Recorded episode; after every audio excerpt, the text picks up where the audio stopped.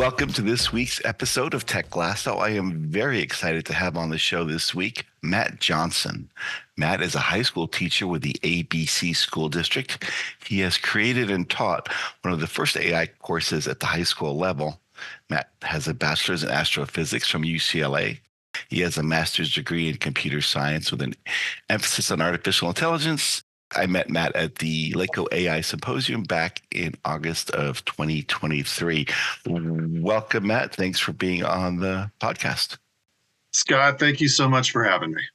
I was looking at your LinkedIn profile and I see that you've been involved with AI since at least the early 2000s. Uh, yep. Uh, you know, for a lot of us, we're a lot newer to the topic. What's, what first sparked your interest in artificial intelligence?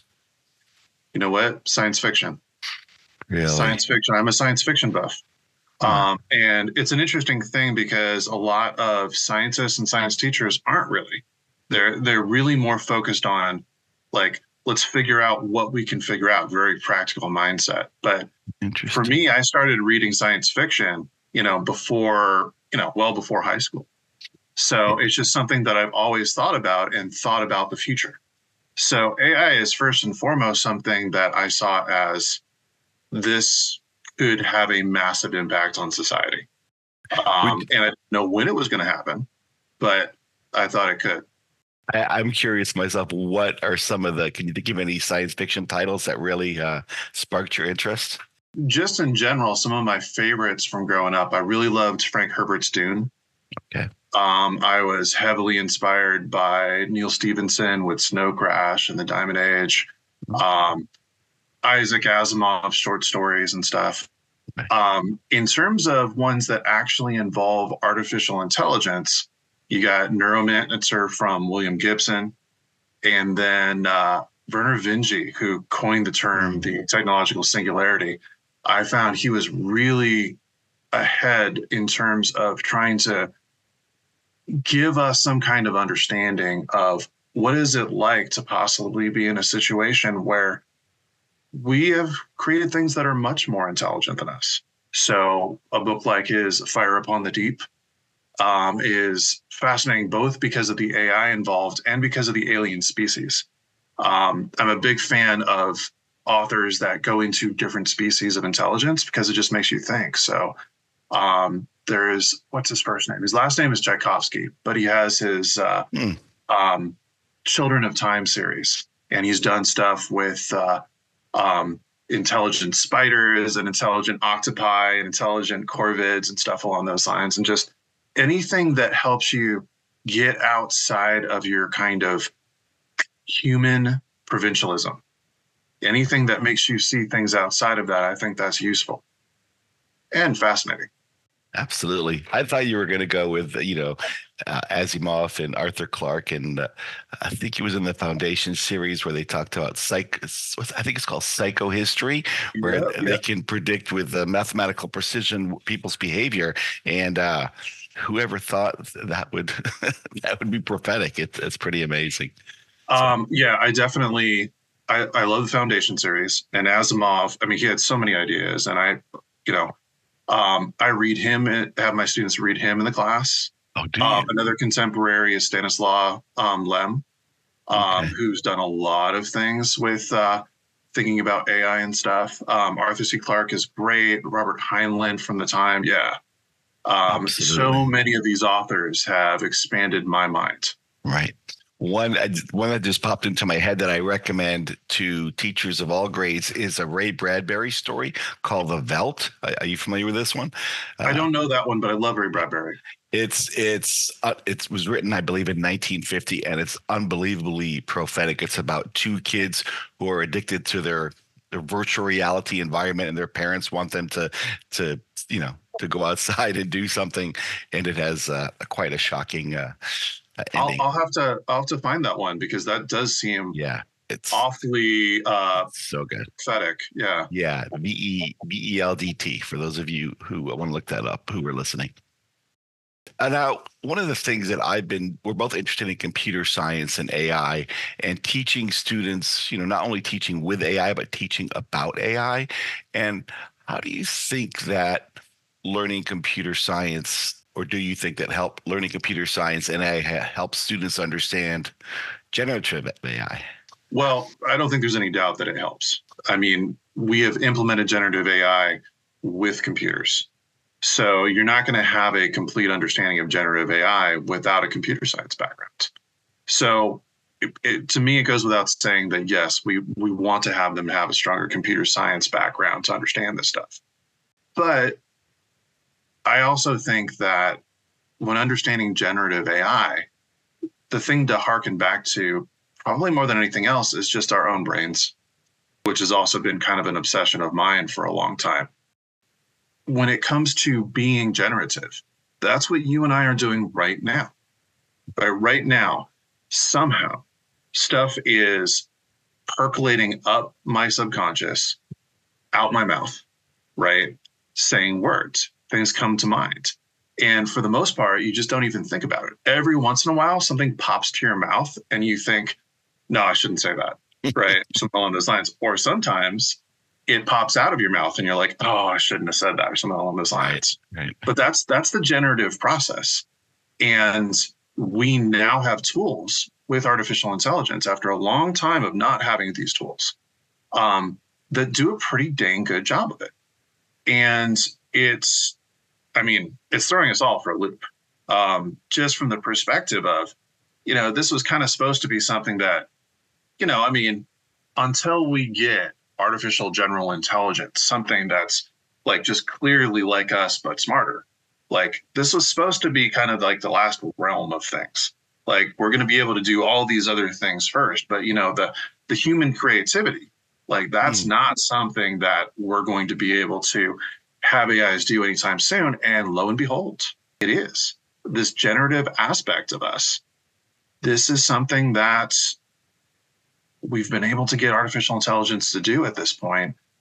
And I think that the computer science is important, the brain science is important, but I think there's also just a, you know, something for the students to understand from a productivity perspective. You know, when you are stuck on something, you can now use these tools to help you with the process. I'll, I'll go on a brief tangent here. This getting stuck on generating, getting stuck on ideas and thinking and stuff. This is something I actually talk about a lot with my AP physics class because, you know, in physics, we talk about this idea of intuition. And I've talked to physics professors asking, how do you teach intuition? And they say, well, it can't be taught. Some people just have it. And the reality is, my perspective is your subconscious, if I show you part of a problem that you can't solve, right, your subconscious is trying to give you ideas of the topics that are coming to mind. It's not saying rutabaga, right? And it's true for every single human.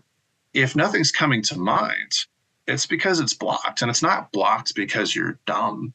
It's blocked because you're thinking about other things like, oh my God, what if I can't do well on this test? It's blocked by the big brain problems of test anxiety. So I want students to get better at this, and I, I, I try to train them on examples and get them thinking about intuition and cognitive salience and things.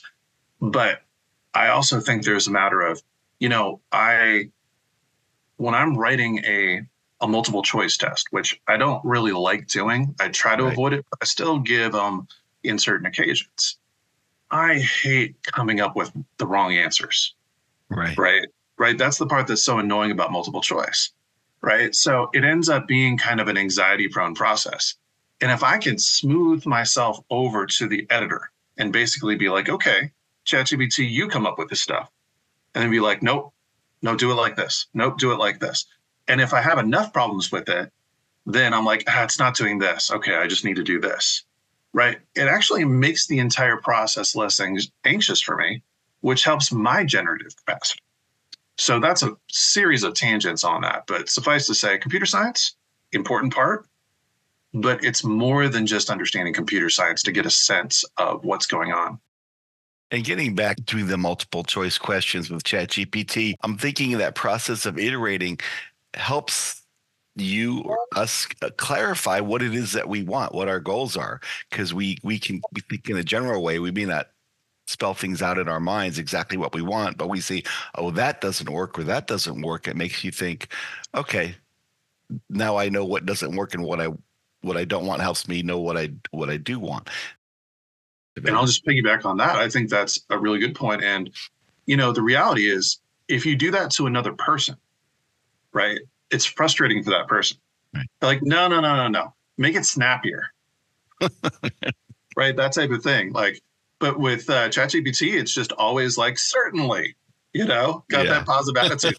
so I'll I'll iterate many many times, and if I start getting frustrated with the iteration, that to me that's a signal of like, okay, really like this other thing that's coming to mind to me. This is what I should just do because I can't get the machine to do that. But yeah, this process of using it not just because it can do things that you can't, but to actually reduce your anxiety in the process, I think is a useful thing too. Wow. Fascinating. I also want to swing back to the cognitive science connection. I know that knowing about, let's say, the neuron that has input processing and output informs computer science. But I'm also interested in kind of going the other way and how do we teach students about our own psychology, how we think, and how that interconnection, because we think of ourselves as very separate from all this media, but it's really important and profound. So I'd like to get your take on that about informing psychology with computer science. Well, so I'm uh, I'm kind of of that cognitive science stripe, which is kind of emerged out of psychology, but then there's a little bit of a battle that sometimes goes on between the two. Um, I I would say that you know um, I'm big on cognitive science and I'm big on neuroscience, and I, I took a, a lot of these courses as part of my AI education just because I thought that emulating the brain was the most interesting part. I think you know we teach AP psychology and perfectly fine class, but it's also something where, depending on the teacher, you're talking about some old school ideas that are very top down, right? I mean, when you start, uh, you go back deep into psychology with Freud and stuff, he's coming up with theories to explain things without having any sense of the inner workings on stuff. Right. And so I really like the use of artificial neural networks um, in my AI class not just because it's a good AI technique, but because their brain is made up of neurons, right? And there's all sorts of identities that they have that are really top down. And top down identities don't tend to hold up um, when like something new emerges. But if you think about everything in terms of, no, this is what your brain is made of. And I mean, there's obviously cells in your brain that are not technically neurons, but they are part of the support structure around the neurons. So if, if people can understand how neurons work um, and the basic essence of them, it helps them with artificial intelligence now. But I think it also helps them understand like what's actually going on in your brain, right? What are these connections that we're we're making that are changing how we view things? I mean, a, a classic example of this is why is history class so boring when you're young, and then later on we're all fascinated by That's history. a great question. Yeah. Right. It's not because the, the teachers are terrible. It's because if you don't have a frame of reference for this stuff and you're just kind of getting exposed to it for the first time, um, and you're doing so in a place that maybe you're stressed out about, right? It's a force feed, right? But as you live more, you experience more, you see more people, you start paying attention to politics and other things in society you start drawing analogies. So, you know, the idea of studying the past to understand the future. I'm a big believer in that. And I mm-hmm. try to make my my AI students think about the industrial revolution and think about these other things because I want them to see the arcs of technological progress going forward. Um, so I think that, you know, I, one of my friends who um, uh, is working in the AI space, he had a quote that I loved. He said, The older I get, the more I get. Right. Mm-hmm. By which he meant the older I get, the more I see the value in things that I didn't understand before. Right. We know that in a lot of ways, every day we're becoming poorer learners. Right. My students are amazing and they're better at learning than me right now. But they're teenagers, which means they're past their prime in terms of learning new languages right? That's right. That's kind of depressing. But on the other hand, you go into a more social domain of things along those lines. And I find that a lot of times adults are able to be like, oh, yeah, so that's kind of like this. So this is going to happen and this is going to happen. Right. And the younger people, they have no context of this. So it's, uh, it kind of gets into just understanding the power of knowing things that are kind of like other things, the power of analogy and metaphor right. and stuff. Right. Right. Yeah, I, I think the psychology piece is huge. One of the things I wonder about too is if you know, let's say you know about cognitive biases and certain uh, kind of psychological traits, does yes. that support us, you know, and see, okay, here's how YouTube is trying to hook me. Here's how social media is trying to keep me engaged, or Netflix for that matter. And I uh, I wonder if that if that helps with kind of that media balance piece uh, as well. I, I think it's going to be critical. And I think it's, you know, within the uh, the computer science education community, you know, there's kind of this push pull in terms of AIs and relationship in it, you know, because it's implemented on computers, so it should just be a subpart of computer science. Okay, but while I want really young kids to be exposed to computer science, even the kids who have no interest in it and are never going to do anything more in it, they're still going to be subject to these algorithms. Right. Right. So they need to be forearmed. Right. So this is the type of awareness we need to be giving them. And it's not one of these things like we can wait until um, secondary school because they're online before that. So we need to teach this stuff at the youngest levels. And that's an intimidating thing to pull off because all of the language we have about this stuff is full of really big abstract words right? I mean, we're going to be teaching, you know, you know, cognitive dissonance, confirmation bias, epistemology, blah, blah, blah. You're going to teach that to a second grader? Um, the problems with that are obvious, but that doesn't mean we can give up. We have to find a way. Right. And one of the things, and I'm interested on your take on this as a computer science teacher, but especially at the high school level, typically students either take computer science or they don't. It's kind of an all or nothing, and things are not integrated into content. And I think, especially if we want to get computer science for younger students, we're going to need to not really have it as this kind of separate thing, but woven into, you know, you know, uh, just as a part of literacy, just expanding the idea of what literacy means. And do you have any ideas about how we can really kind of support that, especially at the younger grades? Well, I think that the direction that I'm seeing things like that they need to go on this is um, we need to have ready online curricula. Um, so on the elementary level, and that's where I'm thinking about a lot of this stuff most. You're you cannot expect to have a teacher in the classroom or even at every school who is really savvy with this stuff at this time if we do a good job of addressing these things now, then in future generations, that particular thing won't be a problem. But as technology evolves, something new is always going to be a problem. So, how I tend to see it as is if we have an online um, tool set and online courses and stuff students can go to, um, then you can carve out periods of time in elementary school where it's like, okay, we want it to be this percentage of time spent on this type of thing. And we give the teachers the support to be like, okay, so here's what it's going to be like. We don't expect you to be the expert at this thing. We want you to get them started on it. We want to give you time. And then we want you to be the adult in the room to make sure that they're not just goofing off. I think that you're going to want to have other resources beyond that. Um, so in my school district right now, we currently have free access to Codecademy Pro. Um, and that's something that hasn't really been rolled out to everybody yet. But what I would like to see happen is let's get it rolled out.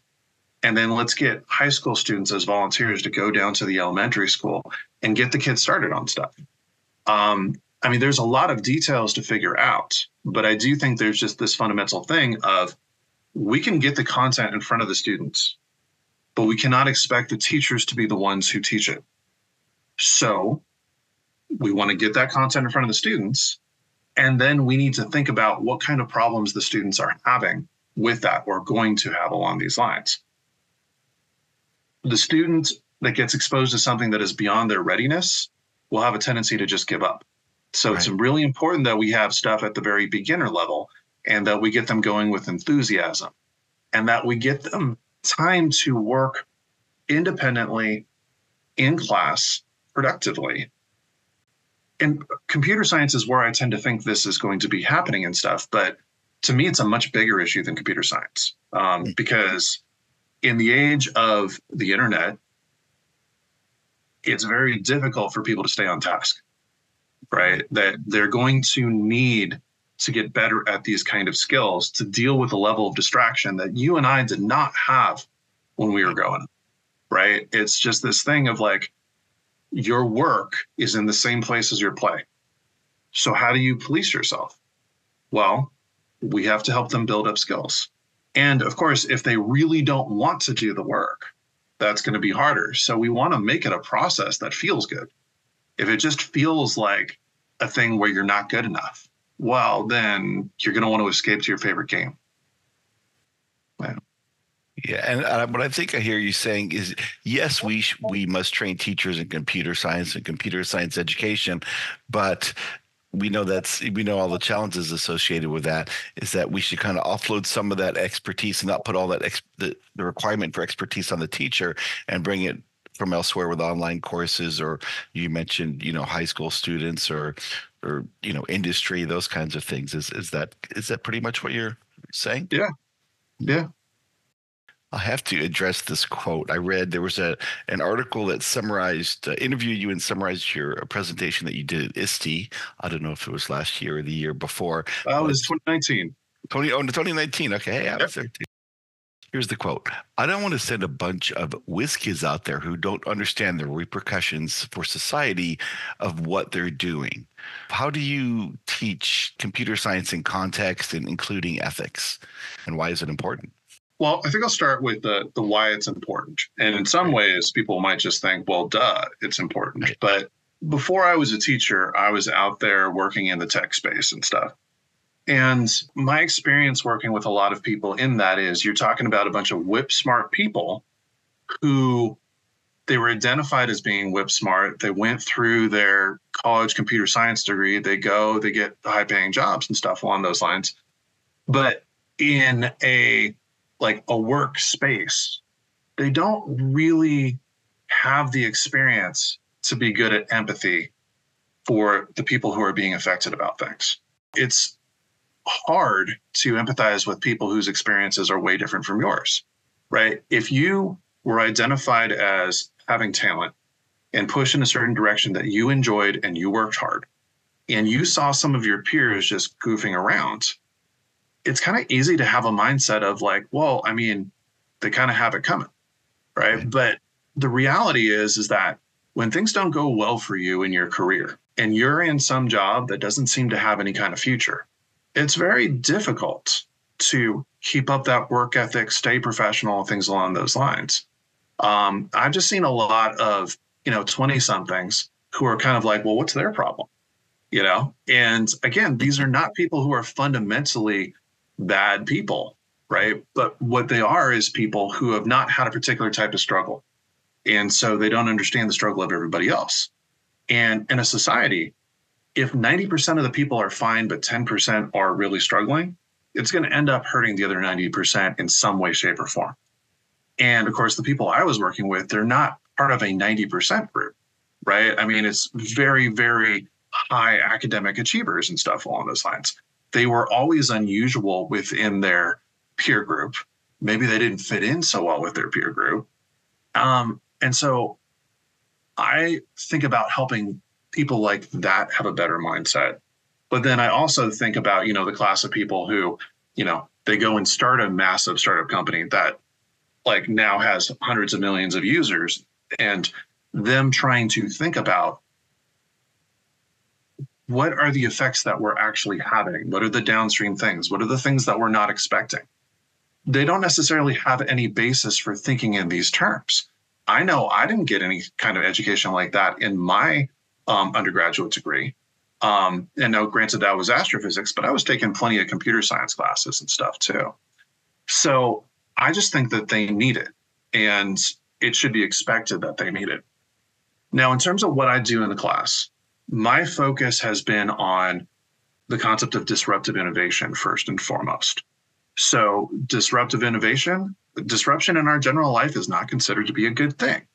But in the tech space, it's become something that is, you know, venerated, a kind of move fast and break things approach. It's like, okay, when you break things, there are consequences. Let's look at what those consequences are. That doesn't mean that we never do things with technology, but we should have a sense of these type of things so as to not have unexpected consequences that cause damage and undermine what we're trying to do. And so I started things off with something I literally just call the Disruptive Innovation Project. And I have a, a three point focus that is based on the innovations, the uh, industry, and the people involved. But part of what I do to really get my students immersed in it is the very first thing we do, we read the story of John Henry. Um, and to just go a little bit on John Henry, this is um, an American folk hero who worked on railroads. And there is a story of somebody coming along and saying, Hey, I have a machine that can do this better than any of your workers. So you're not going to need the workers anymore. And I'll refrain from going into all the details and stuff, but I have the students read this right? And there's a lot of aspects to it. One aspect of it is that John Henry is a former slave. He is black, right? But beyond that, what we're thinking about is how does this connect to AI? Well, right. it connects to AI because it's about automation. And the realization that a lot of this stuff that we're talking about now, it has its roots in the Industrial Revolution. Absolutely. It has its roots when we started getting cultures of extreme innovation. And again, I love innovation, but in other times in history, history, we haven't necessarily been encouraged to be innovative. I mean, people were starting to come up with industrial revolution type of um, devices earlier than, than the industrial revolution, and they were getting shouted down. Right? How dare you do that? You're taking work away from people. So it's not just like, oh, and it, there was this inevitable progress. No, like things got shut down authorities shut them down, saying, like, no, you can't take that away from my people. We switch to a time where we are embracing the innovation and then we utterly transform the world. And it's amazing. But are, have people been hurt? Yes. Every single time there is a major innovation, there's always going to be certain things where the people get hurt. Now, maybe those things are very minor in a certain circumstance. But if you're not looking for them, you probably won't see them. And if you do see them, you may not make the connection. So I'm trying to give them a framework for seeing these things.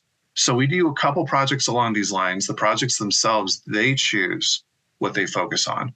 And then we also read articles in class and have discussions, just trying to understand what's going on, perhaps understand the specific algorithms involved in the computer science, but also trying to understand, like, okay, how does this affect the citizenry? Wow, that is that is absolutely great, and we're looking to personalize it for students because this is not a one size fits all model, and the technology really empowers us to prove uh, equity in computer science and education. Because this is one way to address what you're talking about to to personalize content more. Do you have any thoughts about how we might uh, personalize computer science education? I am increasingly killing off the stuff that I've developed myself and replacing it with like sites like Codecademy or Elements of AI or other things along those lines. So there's certain courses I let them know. I'm like, okay, we're going to do this together. And then I have them, okay, I want you to go through Codecademy or other stuff. And I want you to scout it. I want you to see what you're interested in. I want you to get a sense of the difficulty level and what the prerequisites are. And then I want you to tell me if you get done with these other things early, and if you're one of the more advanced students, I fully expect that you will, what's she going to be working on? You, there should never be a time where you have nothing to do.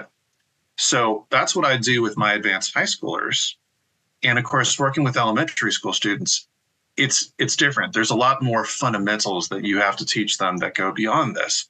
And we'll definitely want to be consulting elementary school teachers on you know just the temperament of students along these lines right, right. Um, but i think that personalization um, is going to be great for giving people what they need to grow from where they are. You know, that zone of proximal growth, which is to me what the essence of equity really is. So a student is in a given place. How do we get them into the next place? And when it comes time for them to decide, how do we make sure that they can keep zooming off on their own in their chosen place and that they don't get stuck? Swinging back around to teachers, what do you see as some of the best uses of generative AI for teachers? What are teachers using for their own work? And then how are they using it for the students? So, for their own work, I would say it's whatever makes it easier for them. I mean, we can we can talk about um, helping the teachers be more creative, but I would say on the whole, teachers are kind of forced to be creative, right? Unless you're using somebody else's curriculum to the letter, you're having to think about the lessons that you're given. You're having to like think about how it's not quite working in a particular way and you have to adjust it. So I actually think there's no shortage of creativity on the teacher side of things. I just think if we can make things easier for them and maybe expand some certain types of like modalities in terms of the like what you could possibly use for a lesson along the way. You know, I mean, traditionally you're talking about, you know, going up to the chalkboard, right? And you're you're doing stuff that way. Um, and then we branch out and we have the students do more things, but you're still talking about stuff that is writing oriented or basic drawing oriented the capability of creating videos and not just videos of you talking, but hmm, can we demonstrate this and having an AI do something along those lines? I think that's going to be hmm. powerful. Right. On the student side of things, what I tend to focus on is we get to jump up Bloom's taxonomy, right? So we spend so much time on the lower levels of this, of just the basic comprehension, that we don't spend a lot of time on the creative or the evaluative in a lot of these circumstances. It's not that we're fundamentally opposed to doing this, but standards are generally written at these kind of lower levels because hmm. those are the things that are easiest to assess, particularly when you're talking about things where there's clear cut answer choices. Right. So it's kind of one of those things where, you know, you teach the class and there is a range of student performance and you're kind of deciding where to go from there. And it's not easy to be like, okay, I think that's good enough for everybody. Now let's go into something that's a little bit more loosey goosey. Um, and like from an English teacher perspective, and my wife's an English teacher, mm. you're talking about things like process papers. Process papers where, okay, maybe you have the students start in class, and then we're going to work on it more and we're going to work on it more and we're going to review each other's things and we're going to go together they they take so long and it's so easy to cheat with these things right so you end up with these you know bit sized writing assignments that can be done in class and they're not useless but the reality is is nobody really cares how long it took james joyce to write ulysses right it's not a speed thing so the thing is, is that you can start having assignments tailored toward, okay, here's what we want you to write on. Start off by getting ChatGPT or whatever to write a rough draft. And then what do you think about it?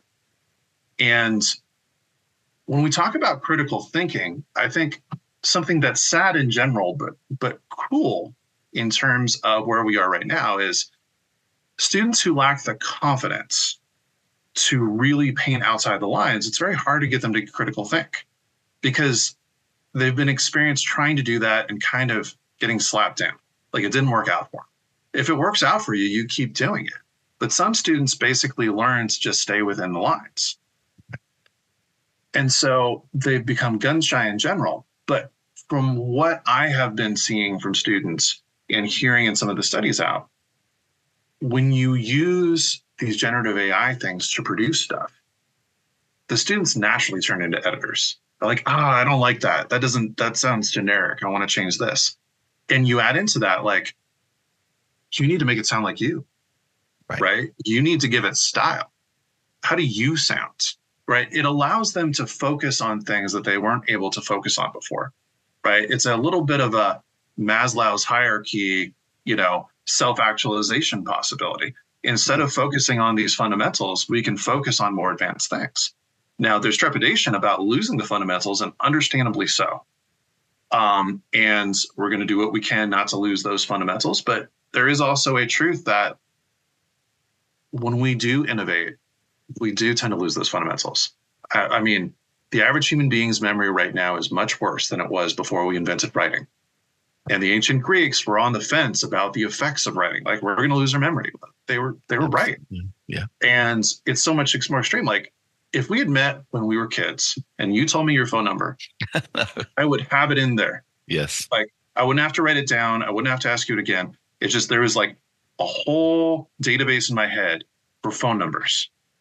Um, and if you told me your phone number now, I would forget it instantly. The Absolutely. only hope I would have would be to put it in my phone. Right. Does that mean I'm less capable than I used to be? In some ways. Right. Is the trade off worth it? Um, I think by and large it is. And what could you, and if it wasn't, what could you do anyway? Right. Well, that's um, also one of the things is some of the things we have a tendency to get into philosophical hand wringing on. We don't actually have the ability to stop. Right. You know, right. Well, why don't we just do a pause and and do what? Right. Like how are you stopping people, other people from doing these things? It's going to happen. So we should be proactive about it. And we should make sure that we have what's actually happening aligns with what we think is actually wisest for us, our local communities, and humanity as a whole. Right. And the challenge is the companies, the incentives are not for that. The incentives are, you know, yep. uh, money and, and shareholders and those kinds of things. So hopefully Indeed we can, uh, you know, maybe it's regulation or uh, I don't, don't know what the answer is, but I think this is part of what we're all working towards. You talked about alignment with our values, and and I think that's that's kind of that's kind of the word of the hour right now is alignment. The alignment, and it's that alignment. way in artificial intelligence, but it's a lot bigger than artificial intelligence too with all these challenges that we're talking about, one group we haven't talked about yet is parents. And I know for years, parents, this has been an ongoing issue for years where students tend to have more knowledge about technology than their parents. And now this is really going to be exacerbated with generative AI. What do you see as a way for those of us in education to support parents during this time? My thought in general is keep it keep it simple in terms of what are we really focused on so I would tend to say focus on skill building, right? What, whatever it is that the student is doing, how are you gaining skill from it? And so the perspective of don't use ChatGPT to cheat because you're not really gaining subsequent skills. I mean, good, get good with ChatGPT. But if you're supposed to be learning a particular skill and you're not, that's a missed opportunity. I mean, I, I tell my students every day I wish I was more capable than I am. Like it's a frustration that I can't do the things that I want to do. If you have a sense for what you want to do or things that you want to achieve and stuff along those lines, right, you're naturally going to have a tendency to build up the skills that you need. Mm-hmm. Now, in terms of parents successfully getting the students to be thinking first and foremost about a skill mindset, that's going to be hit and miss. Right. You know, but if the parents can just focus on that more so than say, well, they're going to get into the best college possible, right? That type right, of thing. Right. I understand the temptation for those things, but the reality is, is some people are able to, with the help of academies and stuff outside of the public education space, get better SAT scores and get this and get that. Right. And they're still not really able to function on their own. Mm-hmm. So you want your students to be gaining skill. You want them to be able to function in autonomy. And so I think to some degree, what we're talking about is regularly talking with your child about the things that they're learning. And every child hates that. Right. But if you do it on the regular and you try to make it a like a positive thing and they just get used to thinking in those terms, I think that there will be a lot of payoff. Right. If on the other hand, you go with a more punitive approach to parenting and education, then you're going to end up incentivizing behavior that is not good for the long term. Right. So focus on the skills, focus on goals and how you're going to do these things. Try to take joy in the education process like that. And I think that's a good start. Now, that you go into secondary school and you're taking APs and stuff, it's hard to keep everything joyful, you know. And I think as adults, it's hard to keep everything joyful. But if you can get them the right foundation at the starting point, that really, really helps later on in life. And that includes going from elementary school to secondary school. Right, right. We recently had, I don't know if you know Dr. Mike Carlin from uh, Cal State Dominguez Hills. He's a computer science instructor who does a lot of teacher PD. He has an article entitled Bringing the Joy to Computer Science. And it really goes back to what you were talking about earlier is making it relevant for students, making them, you know, making them see themselves as, you know, empowering them with, with certain skills to make a difference in the world. And, and I see your work as helping high school students and others moving in that direction. And I think that's wonderful. I hope we can continue to keep doing that kind of work. I, I thank you for your kind words, Scott. It's, uh, you know, it's a challenging process with all of this. All of us, even those of us who are super excited, are kind of like, wow, this is a lot. Yeah. Right. I don't have all the tools that I want to be able to do what I want with the students at this time. So I struggle with it. There's there's things where I can talk about the theoretical answers to, but it doesn't exist right now and it's hard. It's hard for us all. But yeah, if we can focus on trying to find the joy in these situations and always looking to find what's most relevant to the students, I think that gives us the best shot. Well, I can't think of a better note to end on than that, bringing the joy to computer science and to education. I want to thank you so much for this. I really enjoyed it. I think our listeners will too. Any uh, final words you'd like to say? Thank you for the opportunity. Thank you to you and to for really looking to tackle these things head on. That there's a rising tide of people thinking about these problems, trying to do stuff with it. And I think that's exactly what we need. So thank you. The ITEAL coordinators thank you for listening to this episode of Tech Lasso. If you like what you've heard, subscribe to our podcast. Also, follow us on social media. The links are in the show notes. Thank you again and let us know how we are doing. Go to bit.ly slash techlasso.